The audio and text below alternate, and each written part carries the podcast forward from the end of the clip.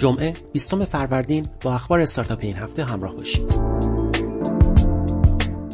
گزارشی که این هفته توسط شاپرک منتشر شد نشان می‌دهد که در انتهای سال 99 میزان تراکنش های اینترنتی کاهش یافته و در مقابل تراکنش های کارتخانه فروشگاهی افزایش داشته است. دوشنبه این هفته سجاد بنابی معاون وزیر ارتباطات گفت کارگروه تعیین مصادیق مجرمانه تصمیم به رفع فیلتر برخی از سایت ها از جمله یوتیوب برای افرادی همچون خبرنگاران، استادان و دانشجویان گرفته است. در این رابطه دادستان کل کشور اعلام کرد که دستگاه های مختلف هر کدام نخست باید نیازهای خود را اعلام کنند. این هفته وزیر ارتباطات اعلام کرد 140 میلیارد تومان تسهیلات به صورت وجوه اداره شده به بخش‌های مختلف شبکه استارتاپی کشور در سال 99 پرداخت شده است. چهارشنبه امیر خوراکیان معاون حقوقی و امور مجلس مرکز ملی فضای مجازی از بخش خصوصی دعوت کرد تا مشابه داخلی شبکه اجتماعی کلاب هاوس را در کشور ایجاد کنند. او تاکید کرد با توجه به زیرساختهای داخلی این کار به راحتی مقدور است. این هفته خبر رسید دیوان عدالت اداری سه ماده از شیوه نامه ساماندهی و کاهش شکایت دستگاه های اجرایی از کسب و کارهای نوپا که جلوی فیلتر شدن بدون ضابطه استارتاپ ها از سمت دولت را می گرفت باطل کرد. به نظر می رسد با این اتفاق دستگاه های اجرایی دوباره به هر دلیل امکان درخواست مستقیم فیلتر کسب و کار به نهادهای قضایی را دارند. این هفته نمایندگان مجلس با کلیات طرح جهش تولید دانش بنیان موافقت کردند. بر اساس این طرح هر کدام از پلتفرم ها و فعالان کسب و کارهای فضای مجازی تنها با دریافت پروانه کسب زیل قانون نظام سنفی کشور با رعایت الزامات فنی ابلاغ شده مجاز به فعالیت هستند. یک شنبه خبر رسید اپلیکیشن پیندو پلتفرم نیازمندی های آنلاین گروه دیجیکالا اکنون در app store های مختلف برای تمامی کاربران اندروید و آی قابل دانلود است.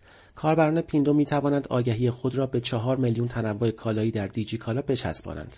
آگهی کاربران علاوه بر پیندو در دیجیکالا نیز به نمایش در میآید و در معرض چهل میلیون بازدید کننده ماهانه دیجیکالا نیز قرار می گیرد. این هفته کافه بازار خبر داد امکانی جدید با نام بوف را با هدف شنیدن صدای توسعه دهندگان و مشارکت مستقیم آنها در فرایند بهبود پیشخان بازار فعال کرده است. در بوف بازار توسعه دهندگان می توانند قابلیت جدید درخواست دهند، باگ ها را گزارش کنند و از وضعیت پیاده سازی قابلیت های در حال توسعه باخبر شوند. دیوار این هفته خبر داد کل بازدید روزانه آگهی های فروش و اجاره آپارتمان مسکونی در آن روزانه عددی بیش از 19 میلیون است و آگهی ها در این پلتفرم بازاری به وسعت 35 میلیون کاربر دارد. بر اساس اعلام دیوار روزانه به طور متوسط نزدیک به 31 هزار آگهی در بخش املاک این سایت منتشر می شود. دیوار می‌گوید هر آگهی فروش یا اجاره آپارتمان مسکونی در آن تقریبا 348 بار دیده می شود. این هفته اسنپ خبر داد امکان تصویه حساب در لحظه با رانندگان خود را راه اندازی کرده است. با استفاده از این قابلیت درآمد کاربران راننده در کمتر از 5 دقیقه به حسابشان واریز می شود. پیشتر اسنپ به صورت روزانه با کاربران راننده خود تصویه حساب می کرد. در حال حاضر هفت بانک شامل بانک های ملی، ملت، سپه، سامان، صادرات، پاسارگاد و شهر از تصفیه حساب در لحظه اسنپ پشتیبانی می کنند.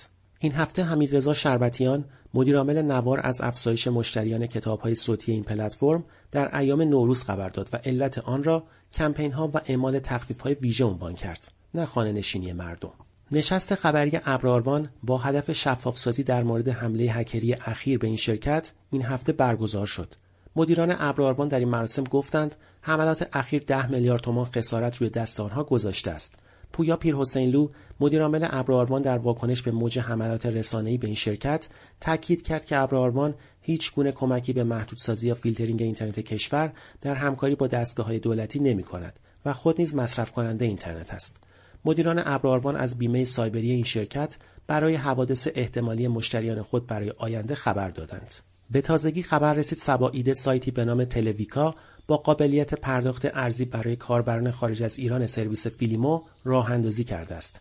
دفتر کار تلویکا در کشور اتریش ثبت شده و خدمات آن دقیقا مشابه سایت فیلیمو در ایران است. این هفته احمد خورشیدی مدیرعامل تلویبیون اعلام کرد این سرویس بیش از 15 میلیون کاربر فعال دارد و کاربران آن در طول عید نوروز بیش از دو میلیارد دقیقه مصرف محتوا را رقم زدند. این هفته شرکت فونپی از آغاز همکاری با مجموعه فروشگاه های زنجیره رفاه به منظور راه اندازی کارت خرید رفاه خبر داد.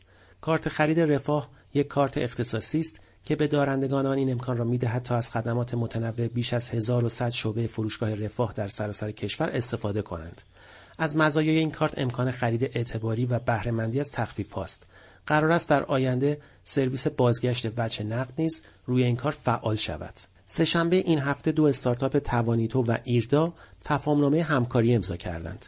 بر اساس این تفاهم جامعه معلولین کشور از طریق توانیتو می توانند از ابزارها و خدمات آماری ایردا در راستای تکمیل پروژه های تحقیقاتی و دانشگاهی خود استفاده کنند. استارتاپ ایردا خدمات تخصصی آمار ارائه می دهد.